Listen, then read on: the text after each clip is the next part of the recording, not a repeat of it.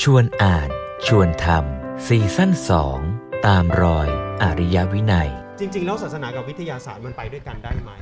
แล้วตอนนี้มันอยู่ในทิศทางไหน อย่างหลวงพ่อใช้หัวข้อว่า ศาสนากับวิทยาศาสตร์ เริ่มร่วมแล้วร้างเลิศ เหมือนกับว่า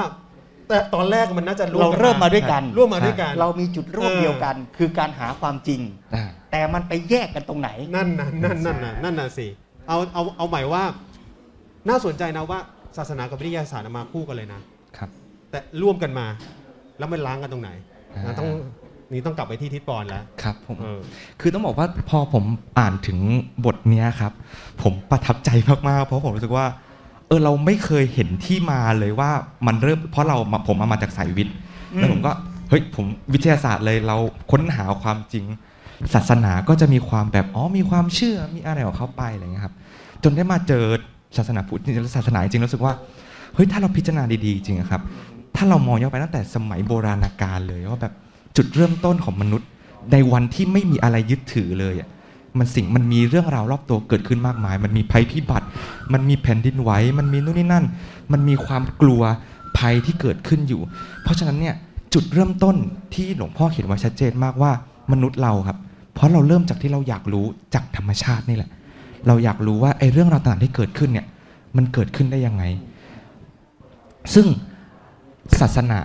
กับวิทยาศาสตร์นะครับมันดันให้มันได้ให้คำตอบเรื่องนี้ได้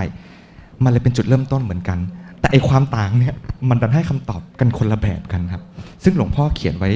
เหมือนเป็นคำบทสรุปที่ผมอ่านแล้วแบบโอ้โหตอบได้ชัดเจนมากหลวงพ่อบอกว่าศาสนาครับเขาให้คำตอบแบบเบ็ดเสร็จ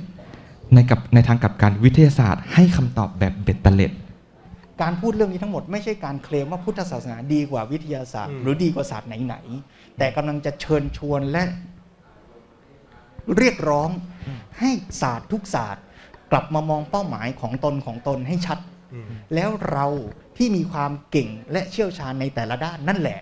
เราจะมาช่วยการศึกษาในทางวิทยาศาสตร์ ก็ศึกษาเต็มที่สังคมศาสตร์ มนุษยศาสตร์ก็ศึกษาเต็มที่ แล้วเราจะร่วมกันบรรจบกันอ่า ในการเอาทุกศาสตร์มาสร้างให้เกิดเป้าหมายที่ดีงาม ต่อมนุษย์และสังคมให้ได้ ไม่เผลอเอาศาสตร์ของตน ไปบำรุงบำเรอมนุษย์ แล้วเผลอทำลายมนุษย์และสังคมอืมนั่นน่าจะเป็นจุดร่วมที่เราน่าจะเรียกร้องและชวนกัน และพากันและกันไปสู่เป้าหมายนั้น หลวงพ่อสมเด็จเฉลยที่มาของชื่ออืมปาฐกถานี้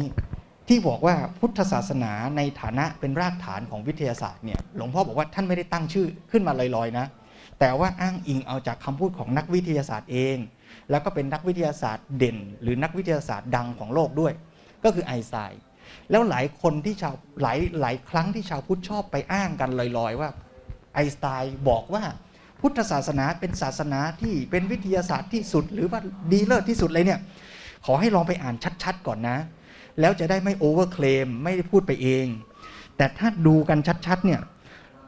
หลวงพ่อสมเด็จ quote คำพูดของไอน์สไตน์แล้วแปลให้เป็นภาษาไทยบอกว่า พุทธศาสนามีสภาวะที่เรียกว่า cosmic religious feeling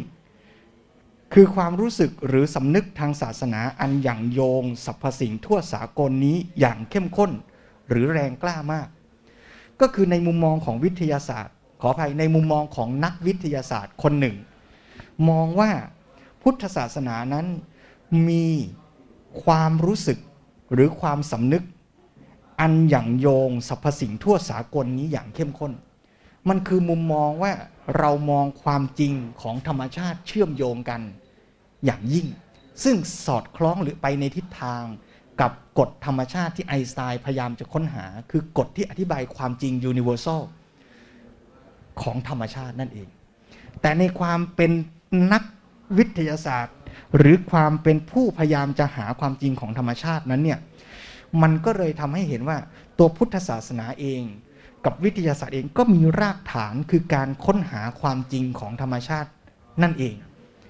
แต่สิ่งที่หลวงพ่อสมเด็จชวนว่าถ้าเราจะพูดเรื่องนี้กันให้ชัดต่อไป น่าจะเปลี่ยนชื่อเรื่องเสียใหม่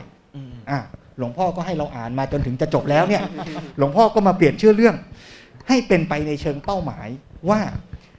แทนที่จะพูดว่า พุทธศาสนาในฐานะเป็นรากฐานของวิทยาศาสตร์ ก็พูดเสียว่าวิทยาศาสตร์ที่มีพุทธศาสนาเป็นรากฐาน ควรจะเป็นอย่างไร